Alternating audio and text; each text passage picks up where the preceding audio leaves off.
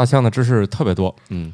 我们就说一条吧，大家努努力能喝赢大象，喝到嘴里那玩意儿有鼻屎味儿吗？咸咸的，赶紧走，赶紧走。其实某种意义上来说，人们讨厌预防，那道理都懂，就是不行。每天中午考虑到底要吃什么，这不是人生最难解的谜题之一吗？那是不是说分解出了水和二氧化碳，所以脑子里都是水了？他既然胳膊上能起效，你干嘛让大家都脱裤子呢？好刺激！宇宙的终极答案，生活的最终答案。无需定义生活，漫游才是方向。给生活加点料，做不靠谱的生活艺术家。生活漫游指南。云南的一堆大象，按着他们想要的路线一路向北走来走去，引起了大家非常多的关注啊！大象我们也是非常喜欢的一个物种，所以今天我们可以聊一聊关于大象的有趣的知识。我有在昆明的朋友。每天早晨起床第一件事情就是关注一下这群大象到哪里了。好的，你是谁？我是被朋友每天通报大象行进路线的巧克力爱巧克力。啊，我是半只土豆，还有另外一个啊，大家好，我是感冒。嗯，你们多跟我说一点关于大象的知识。大象的知识特别多，嗯，我们就说一条吧。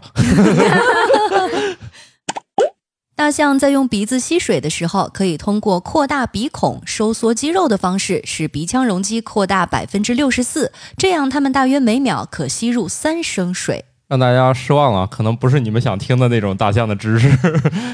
你你觉得大家想听什么样的大象的知识？就是还是关于他们为什么跑来跑去吗？嗯，他们走到哪儿了呀？最近吃的好不好啊？但是由于我们这个节目是录播，所以感觉没有办法为大家说的很详细这件事儿，所以大家还是看一看公众媒体对它的报道，可能更有帮助一些。所以我们还是说一说这个吧。大象用鼻子吸水。哎呀，这个大象这个好像用鼻子吸水，在比如说动画呀、漫画当中这样的场景还挺常见的。就大家觉得大象长那么长的鼻子，好像就是当吸管用的 啊，这是其中一个用途了啊。其实它取食干嘛还是挺好用的。我一直就没搞懂，他们这个水要是取食完之后，你说它这喝到嘴里那玩意儿有有它鼻屎味儿吗？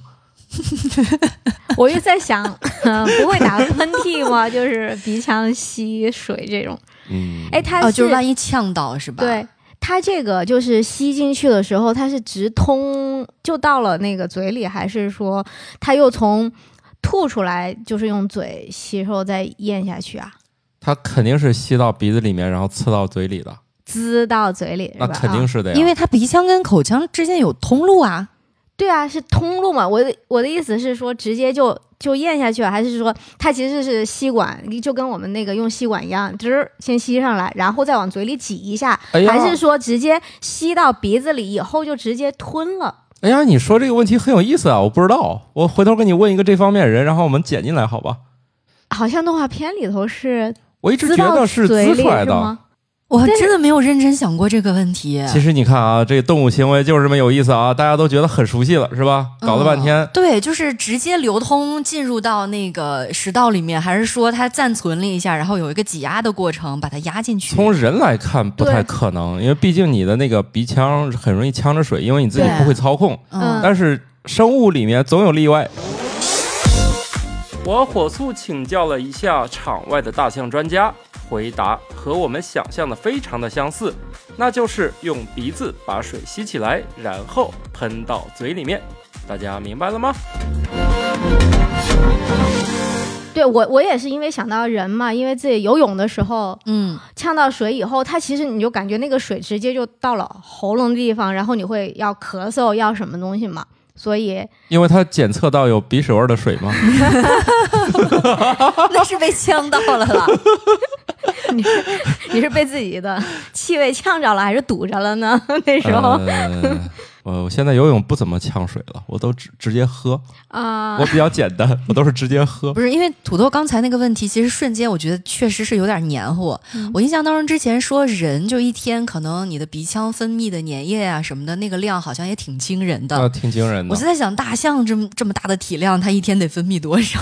哎，是，那也是跟身体体积有关系。还有还有就是咱们感冒的时候，对鼻子里的那个分泌物比较多的时候，有的时候用力一吸，直接到了喉咙眼儿里，对吧？哎呀，那不就是 然后再传说中的或者咳出？来的痰是吧？嗯，啊，但是痰也有直接从喉咙里出来的，但也有从鼻子里出来的，对吧？呃，产生地方我不太了解。鼻子里的时候是是鼻涕吧，总之你们也不用都吐出去，其实直接咽了就可以了。咸咸的。哎呀，这个就是爱吐痰呢，但有的人他就老有痰，我也不知道为什么，反正我没有。但是有一点，如果你有，其实吐不吐出来都行，直接咽了就行了。对，而且不能随地吐痰。对，我我一直觉得这是一种习惯行为，因为我至今为止没有学会吐痰怎么吐，那你把那个泰坦尼克号多看几遍，对看过，然后也是模仿，发现学不会，而且我不明白为什么有的人他永远就是。都有那么多的痰可以吐出来那，你这是我一个直特别好帅哥奇的事情。教你 你要有个 Jack 在那儿教你。拒绝了这样的好吧？你说闲的没事儿干，非要找一个天天喜欢吐痰的人，你们俩要坐在游轮上，那个赌那他得场也去，长得多帅呀！我的天，你们要在游轮上，什么牌也打过了，什么游戏机也玩过了，然后该上网的、该该玩的，对他也不能上网，上网很贵嗯，啊。你把所有的自助餐也吃够了，就是闲的无聊的时候，对呀、你们去练练这个不？也行吗？呃，有一点啊，大家可能比较好奇的是，那我感冒的时候，那我白天那鼻涕一直在响，嗯那它夜里去哪儿了是吧？嗯，那不就咽下去了吗？哦，应该是咽下去，了？就自己就进去了，所以没事儿，大家白天也可以咽进去，没关系的，反正都一样，你白天不吃，夜里也吃的。哎呀，我又想起来那个嗯很很经典的那个恶心的笑话，那个咬不那个，哎，别别别恶心人了，咱这个星期二早上还是要聊点欢快的知识。嗯，哎，不过说到这个鼻涕啊、打喷嚏啊，我印象中这个消息我之前看到的时候还有一个特别有意思的类比，嗯是说它吸水的速度，如果跟人类打喷嚏相比的话，比我们打喷嚏的速度要快三十倍。嗯，我觉得这个速度还真的挺惊人就的。是嗖就吸满了。像以前那个钢笔还得啪哧啪哧啪哧吸好几下，现在来一针管，揉一拽就满了。而且你看它扩大鼻孔，就说明它那个瞬间能够控制自己肌肉的能力是特别强的。那当然了，人家就是干这个的。嗯，嗯，哎，我现在想要是养了一头大象，让它给我洗车该多好。我建议你，我建议你直接去洗车，无论多贵，嗯都直接洗划算。你这个时候你怎么不考虑他鼻腔内的分泌物的问题了？对，他呲到你的汽车上，开一辆有味道的车。我记得以前在《冰川时代集》里面讨论过这个问题，那个动画片里还说了，嗯，就是还问，哎，您这个会有鼻屎味儿吗？然后那大象回答，嗯，也许好像有，但是不严谨，不严谨啊。这个问题好像被讨论过。哎，那你说大象他们会有在类似打水仗玩耍这种吗？就是大家都用鼻子吸了，然后你滋我，我滋你。大象给小象洗澡什么的，是通过这种方式，还是大家其实就到河里去了？嗯，这个我没有观察过，因为在动物园里和在野外好像行为也不太一样。我在野外见过大象，但是好像它们也没有在水里面来回呲。嗯，总之，大象是一种巨大的动物，当它在你嗯面前走过去的时候，还挺挺吓人的。哎，就是有一种症状叫什么巨物恐惧症，就你嗯看到很巨大东西，比如说是很高的海浪、很大的建筑物在嗯眼前的时候，会有那种很深重的恐惧感。呃，超震撼！有一次嗯我就在非洲的时候，我们那个车正开着了，司机突然刹车了，然后他开始往后倒，嗯我们就知道，嗯，一定有事情要发生。他倒回去之后，就发现远处来那个大象，嗯，就从我们那个车前面走过去了，就是特别巨大。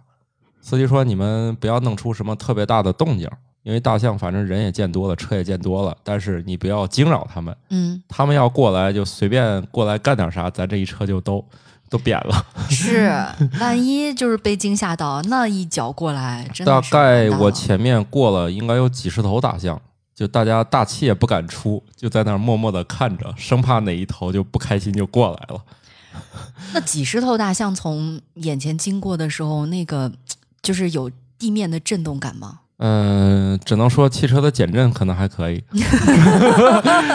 再说了，就是人家走路不见得非要咚咚咚的，人家可以轻点嘛。那大象也，嗯你想啊，在一些动物表演场所，但我们不鼓励啊。那不也是可以让一个人躺到那儿，然后大象那个脚在你肚子上揉两下？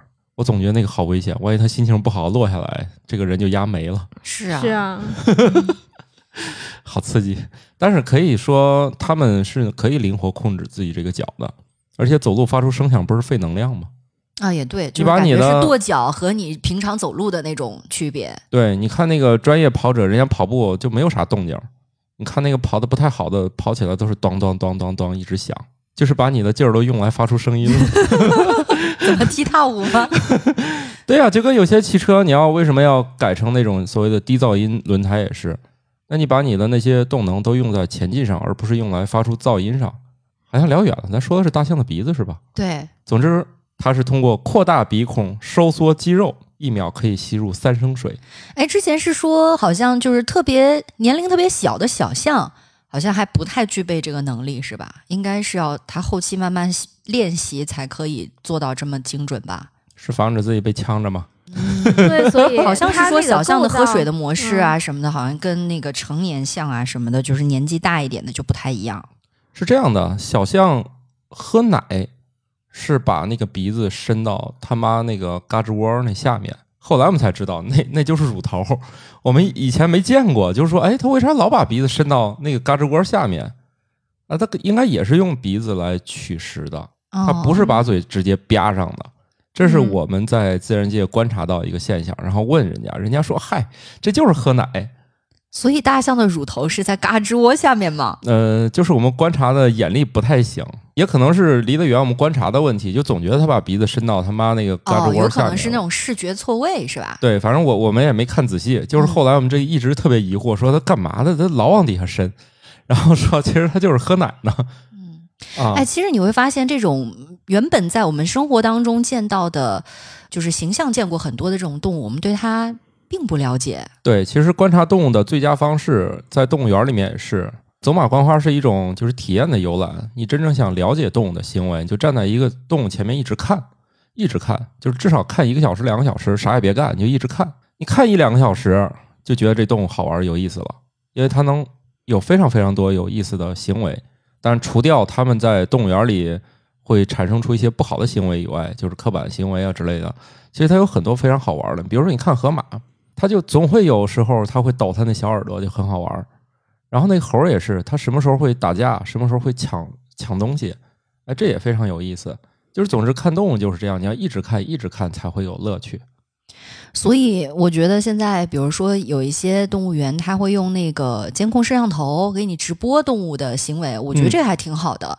因为平常有一些热门的动物园，比方说成都的那个大熊猫繁育基地。其实是不太允许你能够站到那里那么长的时间去观察它的，因为比较热门的一些地方的话，人流量又特别大，你只能被人流推着走。这就说到一个问题啊，最好不要挑那种热门的节假日去成都的那个繁育基地啊，挑一个不太火的日子去，其实还是很好玩的，因为它没有多少人，而且。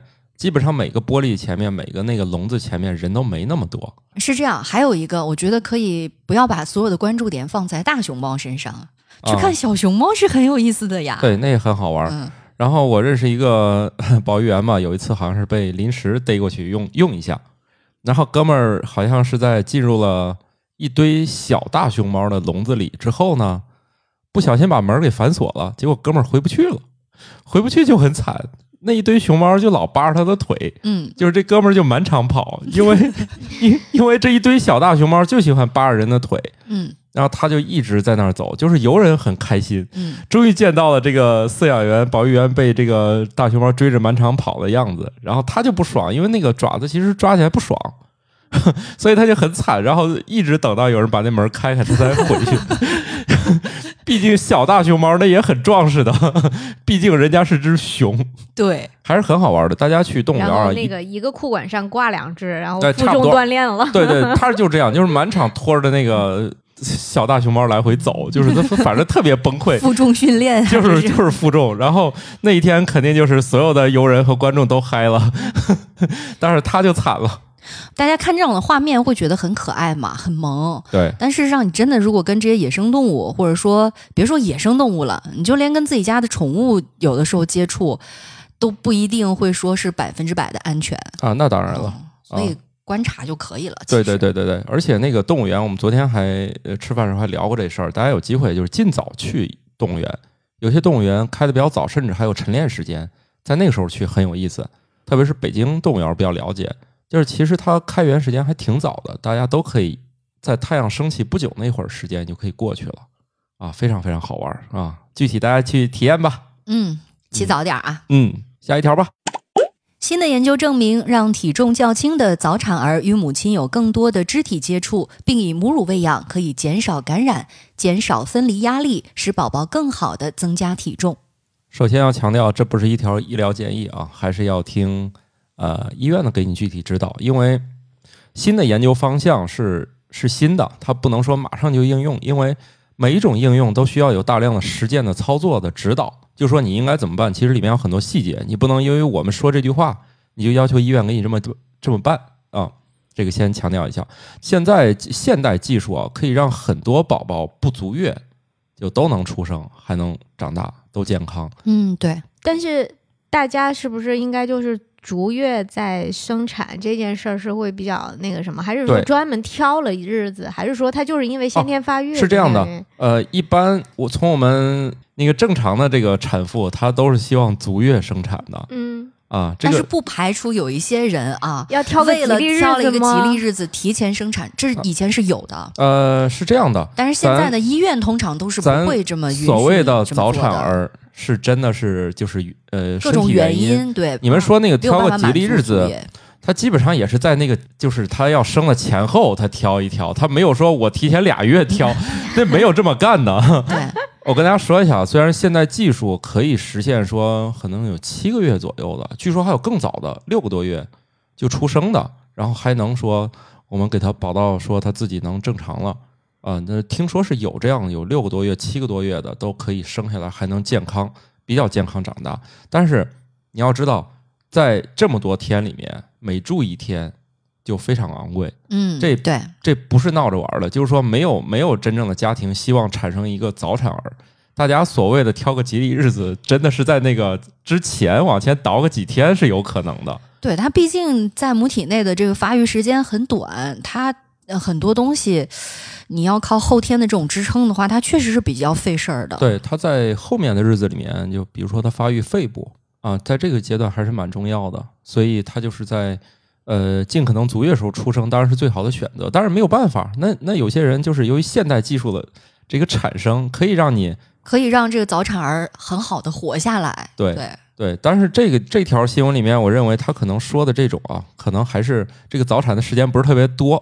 啊，不至于说七个月就生下来了。像这种一般也会拉去，就是在那种暖箱里面去进行，嗯，就是照料嘛。新生儿科，新生儿科就会去处理这个事儿。但是现在等于说是一些新的方案，就认为，哎，这种体重较轻的早产儿呢，让母亲经常去接触，抱一抱呀，对对对对对，安抚一下他呀，这个叫什么抚触是吧？啊，反正这主要就是说你要经常跟他产生这个皮肤上的互动。啊，抚触这个词是不是很正经？我不太了解啊。但是基本上都会去做这个事儿，经常捏一捏呀，玩一玩啊，这是很正常的。小孩也需要，因为他没有办法跟你沟通嘛，啊，所以这个外界来一些皮肤上的刺激还是很重要的。不过我觉得这个也特别像你如果去动物园看的话，比如说一些灵长类的动物啊，互相理毛啊，是不逮个狮子呀 那种行为吗？那种行为可能更多的是社交是吧？对，社交，咱俩是一伙的。因为猴子的社交有时候比较简单，它不一定非要产生真正的实际的接触，就跟两个大老爷们儿，有个人正在坐在那儿若有所思，另外一个大老爷们儿也坐在那儿待了一会儿，然后这个人就走了。这其实也是对于猴子来看，这也是社交。就他俩坐着啥也没干，一只是猴子，另一只也是猴子，然后往这一坐，也算交流了，也算交流了。就是猴子也也有很多种交流方式。所以他们这种就和咱这个新生儿这个关系可能不是特别大啊，他们不是来去搞那种什么母子关系啊、父子关系的。而这一条新闻里面更多的还是说，呃，如果你们家这个小朋友没有住在那个暖箱里，然后就是如果他又是这种早产啊，体重又是比较轻，哎，如果这种情况下医院又允许你自己带，那就多增加一些皮肤上的接触，会对它比较有好处。嗯，不过提到这个分离压力啊，我觉得不光是宝宝本身可能存在分离压力，嗯，对于这个父母，尤其可能是对于妈妈来讲，她也是有分离压力的。我印象挺深刻的，就是我之前一个姐妹吧，我们在她宝宝出生大概呃应该是过六个月以后了，然后呢，大家一起出去吃饭，然后她离开他们家宝宝也就一个多小时，她就着急的不行。特别担心，然后就说：“哎呀，宝宝会不会就是哭啊？会不会闹啊？”他挺焦虑的，就是那顿饭也吃的是坐立难安，很快就回去了。那这个没有办法，这个只能自己去调节和缓解了吧？这个我们提不出什么建议，毕竟我们家庭不是这样的。好吧，毕竟我们家是在家靠父母，在外靠朋友的类型，所以就是有的时候心大一点，是吧？对，其实家长心大一点，可能对双方都有好处。有人跟我探讨，我就说。家长最主要是关心那些最复杂的安全问题。如果你把目光盯在他的每一个一举一动，你可能会忽略了危险的事情。就比如说前面有个井盖，它或者说前面这个井盖它打开的是个坑，你由于你所有的精力都在他的一举一动上，你就没有办法关注到真正危险的事情，而那个是你最值得干的。当然，很多家长可能做不到，他就像你说的，连分离焦虑啊，或者说一刻不能从他宝宝身上离开啊，这都是个问题。所以我现在更倾向于，我就只关心前面有没有坑，会不会有车过来，然后剩下的事情你就自己来吧，抓大放小。对，而且我们家小朋友昨天晚上又证明了一件事儿，是吧？他跟陌生人也能玩俩小时。我们在这桌喝酒，然后他就觉得我们无聊了，他就自己出去找目标去了，找到两个漂亮小姐姐，和两个漂亮小姐姐玩了一晚上，我们都不认识他们。然后我们特别特别过意不去，还给那桌点了点酒，表示一下帮忙带孩子，非常感谢。而且那两个小姐姐带着他晚上，据说做了一晚上一百以内加减法，还带教学的。然后我也不知道那俩人是干啥的，我特别赚了，那一杯酒也没多少钱。然后俩人据说，而且那俩人从坐那儿就被他盯上了。说明这家里有传承，嗯，就是漂亮小姐姐是一个前提啊，那肯定，那肯定，就是那俩人其实从坐那儿就被他盯上了，然后一直坐到俩人走，就是他俩其实今晚来喝酒没干别的，帮隔壁桌带了一晚上孩子。对，然后然后那个小土豆还从他们那桌拿吃的来投喂我们，还从那桌，所以我们特别赚。对，那桌这样的，那桌买的什么炸红薯条。还过来给我们一人发一根，我说这你也太不要脸了。然后那那一桌一看也是那种还挺好那种人，行，虎父无犬子。对，然后就说我们能给他吃吗？我说随便啊，啥都能给他吃。我这也挺不要脸的，结果他从吃变成了拿。好，扯远了。当然还有小土豆的颜值。嗯，这个是嗯比较关键的一个要素哈，不然的话也不至于就是一个晚上自己酒都不喝，带孩子做算术题。看他们玩的可嗨了，那三个人。好，下一个吧。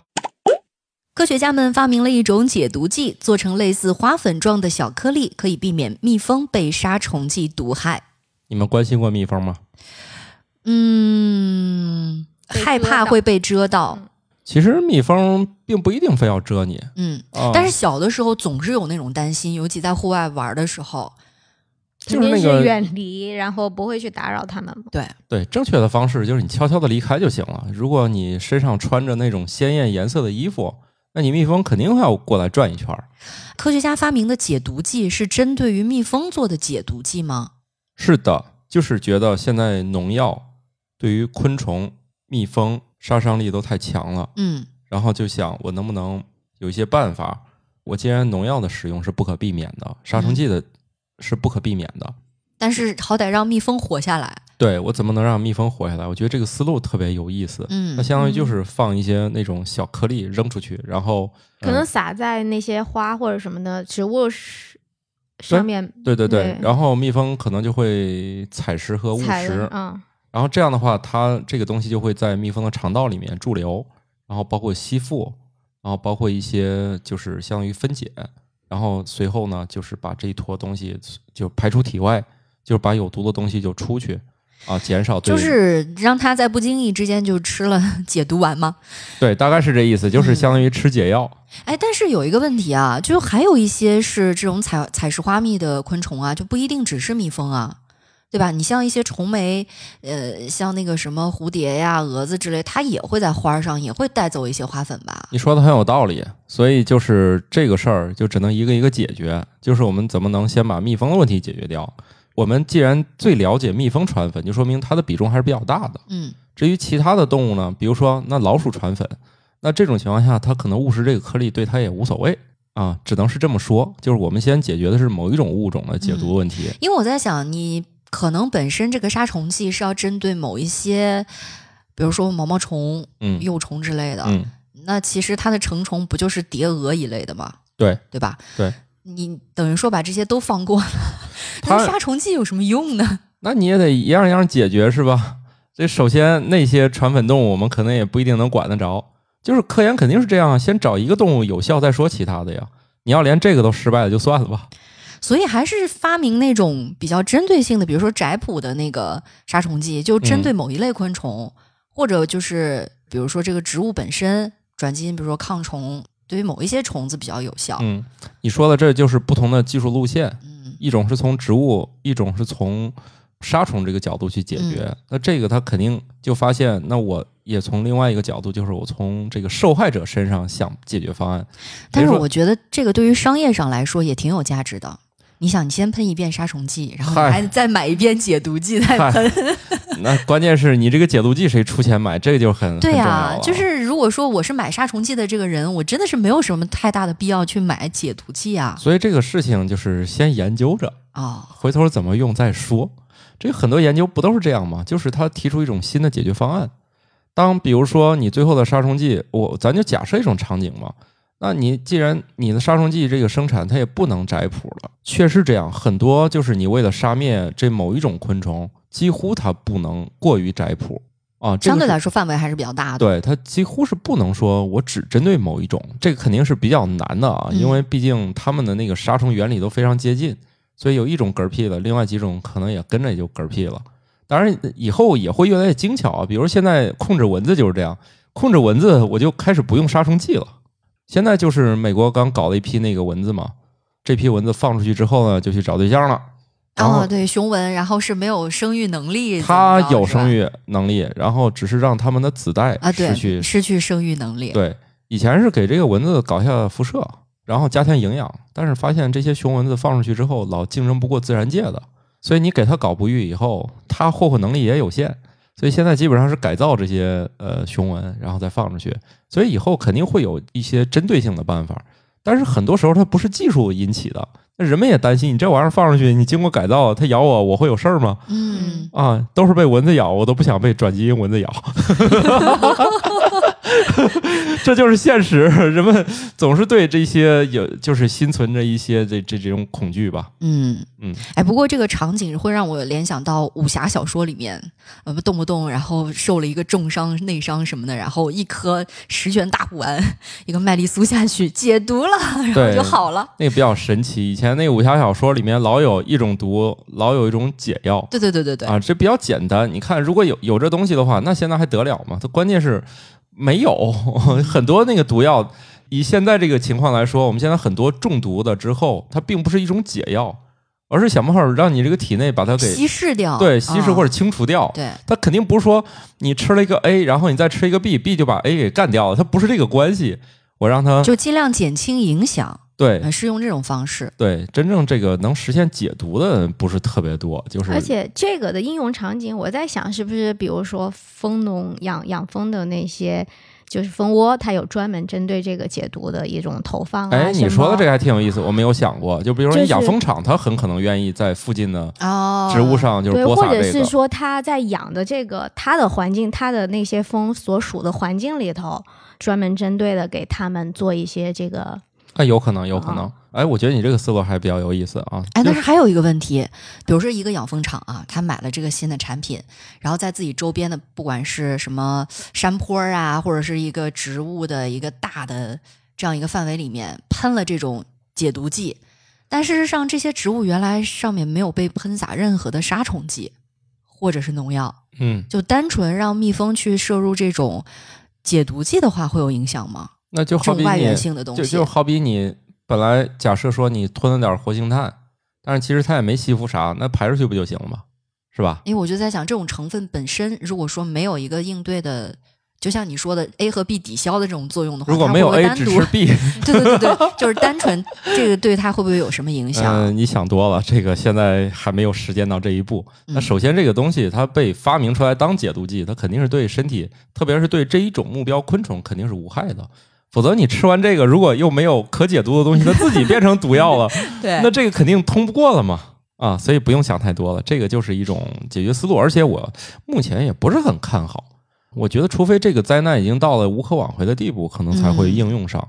这应该还是属于非常非常早期的。而且有可能就像是养蜂场啊，或者类似我们说的养鸡场之类的，它必然是可能是说有出现了发生病的一些，就是这边蜜蜂啊，或者是鸡，然后再针对它们可能有一些用药解的。对，一般来说，这种预防性用药其实是很少的，对吧？呃，是。其实某种意义上来说，人们讨厌预防，就跟那个流感疫苗一样。就是我宁可赌今年我不得上，我也不想去打这个疫苗疫苗去预防，因为预防就证明你有成本，一方面是钱，一方面是副作用。虽然流流感疫苗的副作用也真的非常低了，然后你这几个因素你就导致人们讨厌预防。就是你跟他说这么干对你身体好，那道理都懂，就是不行。人们天生是就是因为你会付出多余的行动成本，对，也可能你付出了照样他也得。而且你没干啥，他可能也没得，就是这样的。他所以多种因素，就是为什么预防这件事儿不好做的原因是，你没事儿，你你你趟这个事儿干嘛了？是不是？你不说什么事儿都没有，你一说反而你还要教别人说这个这个那个这个有多好，那个有多好。哎，教育成本太高了，所以大家就总之大家通常都是抱着多一事不如少一事的心态。对。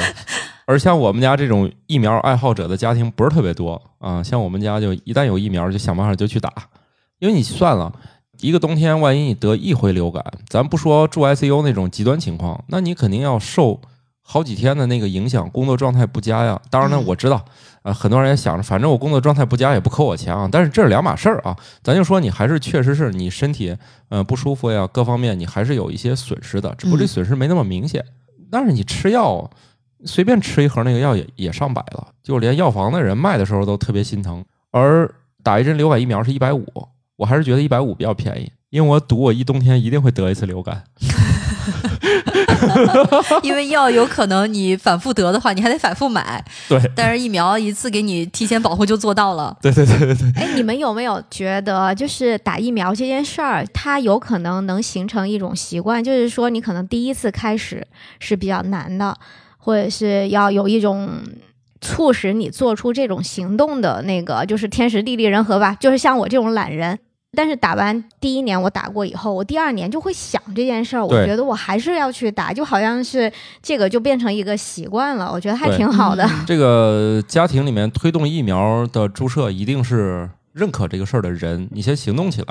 如果你每次都这样，而且每年都躲过去了，那就证明它就有效啊。你像咱现在都都戴口罩了，我是一个从我应该从一二年开始，我就一直坚持戴口罩乘坐公共交通工具的人，我这么多年我都没有得过就是流感，所以就是这些事儿你不能侥幸十年，你说对吧？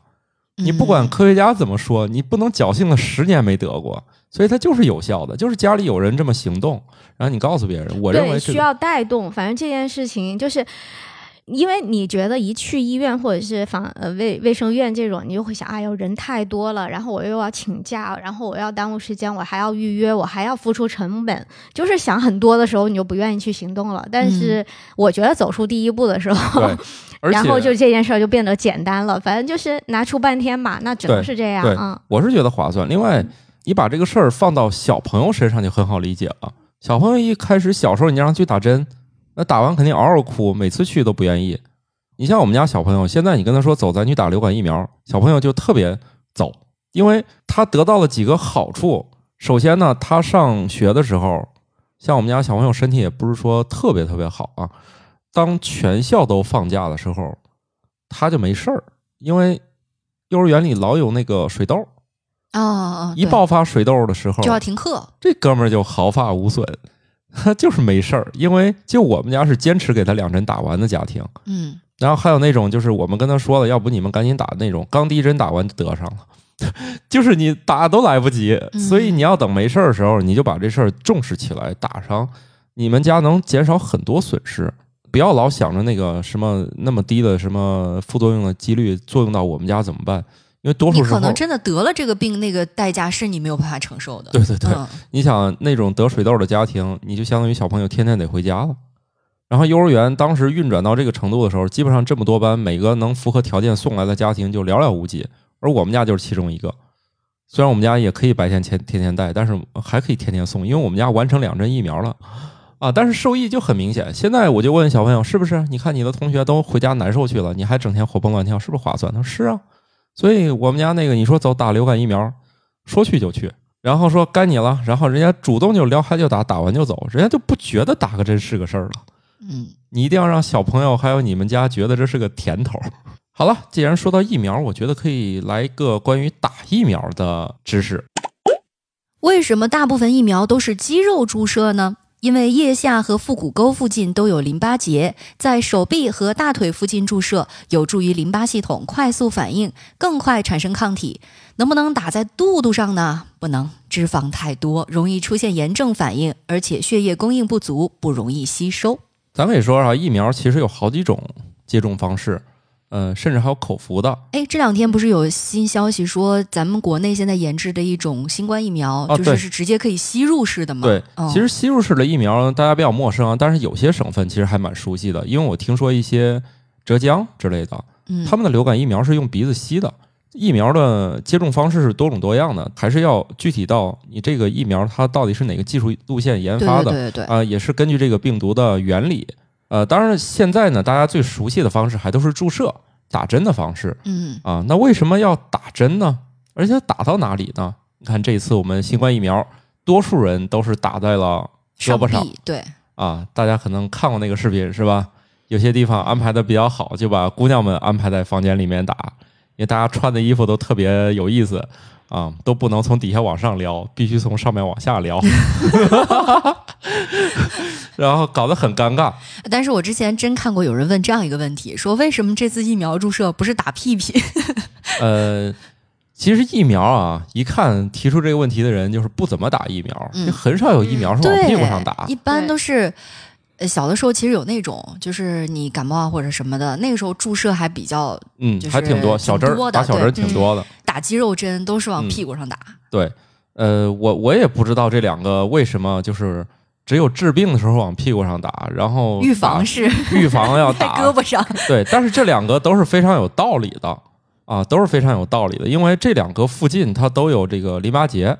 嗯，呃，淋巴系统肯定是一个比较主要的一个这种免疫系统。嗯，对。也就是说，你打在胳膊上和臀部，它离淋巴结比较近啊，便于这个整个起这个免疫系统应答的这种哈。对。那至于说为什么要打在这两个地方，它主要还是肌肉这一块比较多。肌肉的好处就在于，它可以在这个里面产生一些炎症反应，它比较方便。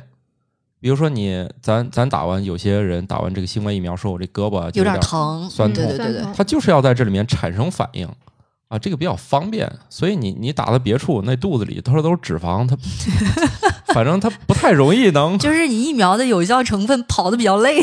对，就是你在你在肌肉里面就干这个事儿，就是非常方便。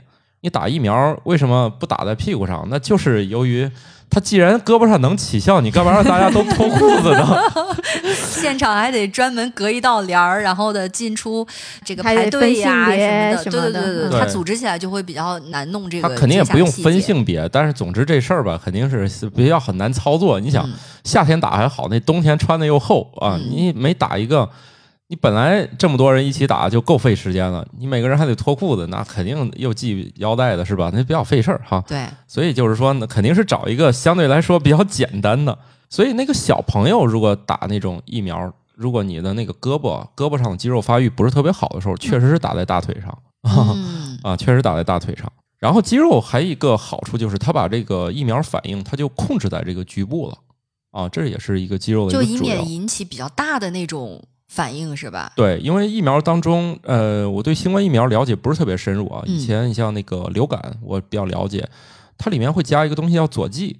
它一加佐剂的时候，它什么概念呢？可以让有效成分的用量减少。就比如说，你能生产一百万支的，你加了佐剂，可能就翻倍或者翻好几倍。嗯，一个是成本降低，能让更多人打上，因为疫苗永远是不够用的。它还是希望你能就是减少对原材料的使用。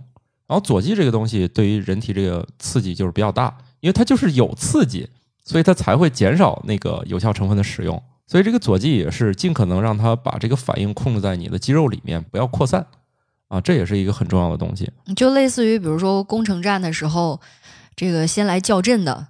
是吧？然后准备要开战了，然后这个时候你的疫苗里面的有效成分才开始真正的起作用。呃，他们应该呃，好像也不太不不太是这样这个感觉吗？总之就是它会引起，你像我知道的一个佐剂叫角鲨烯，哎，是不是大家都听说过是吧？里面见到的会特别多。对对对，角鲨烯还是一个就是流感当中比较常见的一个佐剂。我不知道现在的发展啊，因为这两年我得到的消息就是还还是这个，因为流感疫苗也是灭活，灭活相当于我把这个活病毒进行处理以后。啊，在比如鸡胚里面去培养，培养完之后把这个活病毒提取，然后灭活以后，然后打给大家。打的时候呢，如果你全用这个，就是原材料就比较贵嘛，所以它加入了角鲨烯之后，它就让生产的效率提高了，生产出的这个数量增加了。所以角鲨烯是一种有效性呢，就也没有降低，对吧？它的出现就是为了让你有效性不降低的前提下，减少对以前那个就是灭活病毒的使用使用的量。对，这样的话不就更多人可以打上流感疫苗了吗？这个佐剂呢，它产生就是它能带起这个炎症反应，就是免疫反应，所以它能有这个作用，也是放在肌肉里面注射比较好啊。这就是为什么要打在胳膊，但是为什么他老喜欢让我们选在左胳膊，这个我就不知道了。啊，对，我觉得这个也挺玄学的，就是大部分的好像都是打在左边的胳膊上。这个我确实不了解情况，他都推荐打左上臂可以吗？我说可以啊。我看所有人都是打在左上臂上的，哎，好像还真是这样。对，我还以为，比如说 第一针和第二针会有区别，但是第二针去打还是打在左边啊。那我也不太了解，但是我能猜到的还是他考虑到这个酸痛的情况，当然还是防止你对呃工作时候影响。毕竟这个右利手的人还是比较多的嘛，对吧？对对，他可能问你，你要是你要不乐意，你要换到那个右臂，他肯定也同意。他就是哦，是打完以后确实。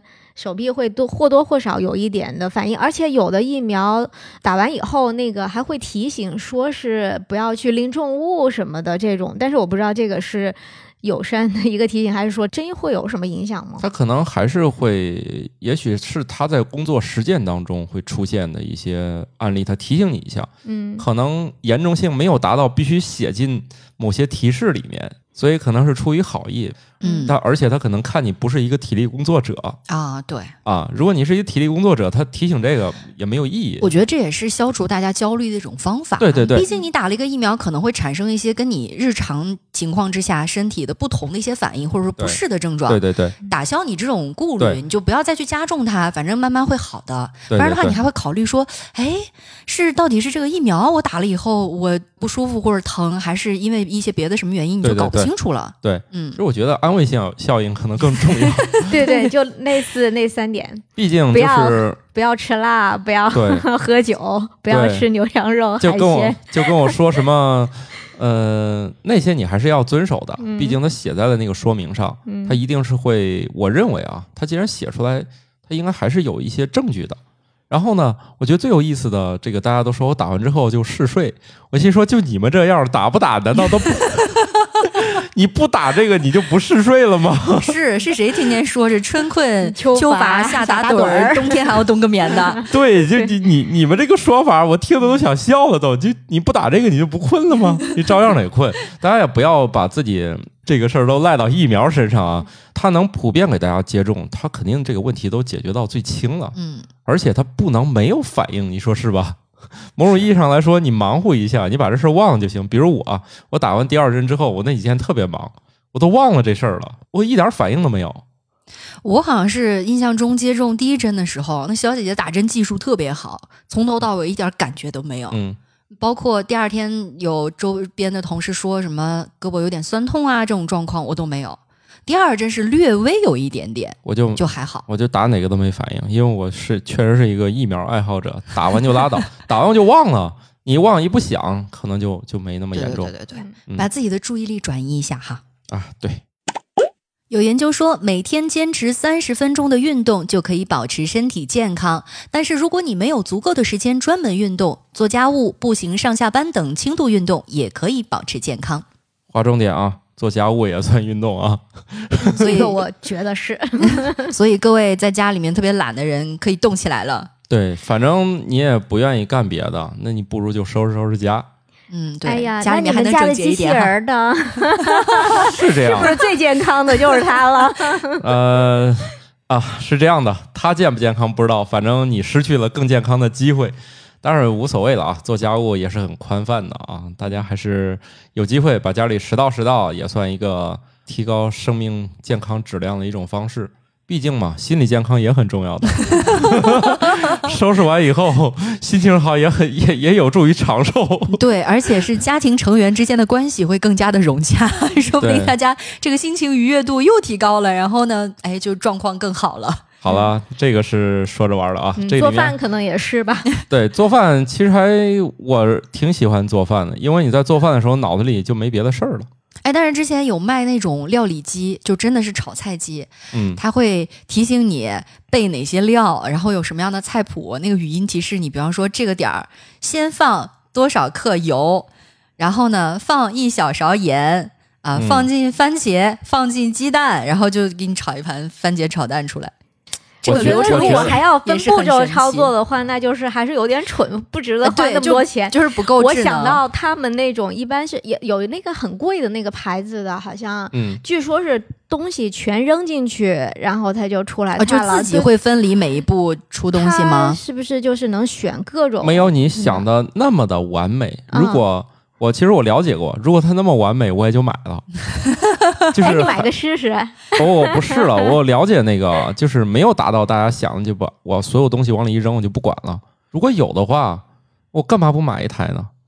或者说，你真的要呃简略到这样的程度的话，那不如直接买料理包吧。哎，但是我跟你们的路线不一样。在那个在那个某宝的那个评价上，反正可能要不就是因为这钱都花了，我不说好，我自己过不了自己这个门槛。反正那个评价很高的，因为那个机器也是特别贵嘛。咱们之前听友里头也聊过这个，嗯，一万五左右啊。然后我朋友圈里头看到别人买完以后也是赞不绝口。所以我在想，嗯，我还是穷，我就自己做吧。是这样的，我觉得啊，这个机器肯定是好的，它的效果肯定也非常不错。嗯，只是它没有达到我想要的那个效果。我想要就是自己什么都不管，对，点菜就行。对我想要的是它能取代外卖。有一天，比如我要青椒炒肉丝，我把青椒洗好扔进去就行了，就它替我切。我跟你讲，我的期待值更高。我希望我都不用洗，我买了菜，我直接丢进去，他爱怎么地怎么地，给我出成品。那个有青菜买，好像是你说的没毛病，但是它的解决路线就是感冒老师说的，其实你买那个净菜就可以了。现在净菜发展的非常好，而且净菜有那个配比，你想做什么菜，它就是原料全都配好。对对对对，如果餐饮那种就更省事儿了，甚至你要一包胡萝卜丁，嗯，他就给你一包胡萝卜丁。就是多花点钱，这是最重要的一件事情。然而，我又往前迈了一步啊！也许我们从买做饭料理机，一步就到了吃代餐。蟑螂块儿。对，我已经开始买代餐，我想试一下，回头给大家分享一下心得。嗯，哎，那你是为了健康，还是为了减肥，还是为了什么？你看我像是热爱减肥的人吗？我是嫌吃饭费时间。嗯，土豆老师的时间全扑在工作上了。哇，嗯，倒不一定非要说我节省出来时间要用来工作吧。虽然你是我老板，但我不用这样拍马屁，我拍的我自己都不信。哎，但是吃美食的过程本身其实就是一种很享受的事情啊。是，所以你看，我的想法就是，呃，自己特别是中午。就自己吃个代餐，晚上出去吃点好的不就行了？这样家里也不用老是做了，家里厨房就留到什么聚会啊，做个饭啥的。你日常天天做饭，我就是觉得浪费时间。哎，不过现在呢，有一种各路美食 UP 主吧，教给大家做饭那种方式，我觉得也是挺符合现在呃年轻人，就是或者上班族大家那种需求，就是怎么样在周末的时间里面，把你接下来一周要吃的。比如带到公司去，呃，这个午餐呐什么的，全都制备好的那种教学视频，挺好的，就很很受欢迎，挺好的。我大概上上周吧。看了一个视频之后呢，也根据自己的现实情况去采购了一些食材，然后可以说周六啊那一整天基本上都在干这件事情，包括洗菜、切菜，然后把它分类，然后提前有一些预制，比如说米饭可以提前蒸好、煮好，然后把它分开分装冷冻。有哪些菜呢是可以提前焯水把它冻起来的？有哪些肉类是可以提前先腌制的？等等等等，全都做完，你会觉得。把那个冰箱塞满的那一刻，满足感啊，确实还是挺挺好的。然后呢，接下来你会吃的也相对来说比较健康，因为你都已经规划好了，你带多少的量，对吧？也不会漫无目的的说，哎，我今天没时间了，我就点个外卖吧，可能很高油高盐的。嗯嗯，所以你会觉得，第一吃起来健康适口，然后呢，你也没有天天开火去做饭这么麻烦。其实多吃一些冷食还是挺好一个选择，不一定每顿饭都是热的啊。大家对中国人对这个热食的这个偏好，大家也可以稍微有一点变化。对，但是因为很多人从小已经习惯了吃热的这种饭，他可能不太能接受凉的。我身边有不少朋友，就是稍微吃一点凉的东西，他的肠胃会受不了。但对我来讲就没有影响。对，我觉得你刚才说那些就挺好的，大家也可以去网上找一找这种新兴的家庭的生活方式啊。我听你说这些，我觉得挺有意思的啊。你可以制备，你只要把就是如何控制这个食品安全的知识，只要保证有对就行。因为很多时候预制很容易带来一个麻烦，就是等你吃的时候已经变质了，但你不知道，吃完以后呢你就出问题了。对，因为毕竟嘛，人类现在太娇气了。你想以前那吃生肉多合适是吧？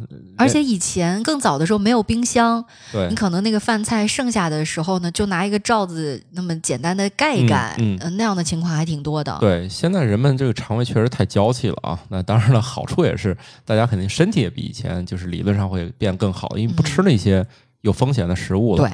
但是这样就是大家还是要具备一些基本的知识，比如说你那个蔬菜如果提前分切了，你这个可能就是一个风险点。嗯啊，最好是什么时候现吃你现弄。当然，你像说肉类，你把它冻起来，这个是没有问题的。你到时候去加热，就是这里面你还是需要掌握一些知识。但是，呃，这些 UP 主在做这个时候，他们自己可能也并不明白这里的事儿啊，表演性质或者怎么样的，他自己执不执行其实不知道。嗯，所以大家一定要去试一试。对，判断一下，包括你选什么样合适的食材，对，这个也挺重要的。对，呃，还是得爱吃。就是有些人就说，那我就非要吃那个没有味儿的。我心说，你没有味儿，你不是不爱吃，不爱吃不就坚持不下去了？加一点盐也不是也可以吗？啊，大家不要就是太纠结啊。啊，我听起来你你说这个确实很合适，我也想去试一试了。哎呀，其实我觉得中午饭是一个，哎呀，差不多得了的一一顿。啊，是我有时候也觉得，就特别是工作日，觉得中午有口吃的就行，就是不用去想我今天中午吃什么，这个就很幸福了。可是每天 中午考虑到底要吃什么，这不是人生最难解的谜题之一吗？对，晚上吧。所以就是，我觉得欧美那边就是他们也比较简单，中午就吃个三明治。嗯，不是重点，他们我觉得也确实没有咱们这么。花样百出，哎，就因为选择太多了。那你是不知道人家的三明治花样有多少？那他们只能在三明治上下功夫，咱这下功夫的地方太多了。对，咱这下功夫太多，菜系也太多。对呀，你就所以选择困难就会特别的突出。小吃快餐也确实太多了，他们能加到面包片里的东西，占据了整个超市的基本上所有的墙，都放着冰箱。冰箱里面摆的全是那个各种各样的面包片和各种各样能加进去的酱和菜。你看，这不就是换到咱们这儿就是大饼卷一切，大饼卷一切，那边是面包加一切。哎，真的，我太震撼了！就是整个超市里面，能往面包片里面，就是首先面包片就有一墙可以选，有各种各样的面包片其次，那里面能抹的酱又有一面墙，然后能在里面加的东西。肉类有一面墙，好像各种就是拌有点像菜一样，什么东西又是一面墙。就总之，你发现那个超市里就基本上没干别的，全是面包片加东西。然后我光那个就能买好多走，然后它剩下才是一些大家常见的。可见就是在欧洲开一个超市，你先把能加面包里的东西准备好，是你一个基本功。要不咱们过去的话可以。开有一面墙都是大饼，大饼对对饼更好卷，比面包片好卷。所以我们那几天有好几次吃的都是那种那个面包片加东西，因为它能加的东西太多了，每个试试一星期都过去了。哎，其实这个如果用在早餐上，我觉得也挺合适的，因为很容易控制量，或者说你饮食的这种不同的种类。对我早餐就是那个咖啡和面包片儿啊。哎呀，那你我这也太不健康了，早上就单一饮食，然后中午再来一个代餐，只能寄希望于晚上吃好点了。那个，我们要不要先了解一下土豆现在有什么自己的这个财产之类的？啊，好我没什么财产，提前提前大家瓜分一下。这样这样，我可能还有八个月的车贷，还有二十四年、二十三年半的房贷。麻烦 这个，如果这个问题能帮我解决一下，也可以的。啊，这就再见了哈。最近有研究表明，除了肝脏，大脑也可以直接参与酒精的代谢。嗯，大家一直都以为酒精是肝脏的，其实对于酒精的处理，很多部位都参与，比如胃其实也参与了。然后，只不过这个研究就发现，他从寻找酒精的代谢物里面去找，发现，哎，这大脑里面也有。后来就进而就研究，就大脑也会参与酒精的这个代谢过程。所以经常说喝断片儿，也不光是说酒精对于神经啊、大脑的这种影响麻痹，其实还有他在工作这个原因。大脑也在忙着分解酒精啊，太忙了，哎，太忙了。那是不是说分解出了水和二氧化碳，所以脑子里都是水了？原来脑子进水有这样的解释吗？脑子里本来水就很多，要不你脑子受不了啊，你走路震动或什么的。所以喝完酒以后更多。呃，不要这么搞笑行吧？因为首先大脑里水本来就不少 啊，就是会飘在液体里面嘛。当然，这个里面最主要就是发现酒精在身体里面的各种工作机制。以前都是认为我们各种酶什么的就去去工作嘛，其实发现大脑里面有相同的机制，它也在努力，否则这个酒精它也不喜欢 啊，它也需要尽量要说赶紧走，赶紧走。对对对，要把你弄出去。对，它其实是对大脑有稍微有一些控制的那个。就是酒精对于人类来说其实很重要，它虽然是被列为一级致癌物，嗯，但是没有酒精几乎是没有人类的。哎，是不是就是有的时候我们都说，哎，你喝多了，你喝多了，然后那人说我没喝多，没喝多，就是在大大脑在跟酒精做对抗。呃，好吧，可能跟这个事儿没有 没有这么具体的联系，他还是想喝 啊，拦不住，人家就是想喝。呃，酒精对于人类来说当然是很重要的，有一些理论甚至都觉得，如果没有酒精，人类可能不会从树上下来。当然，这一口气就倒回三百万年前了。嗯，所以酒精对于人类是否是现在这个样子来说也蛮重要的。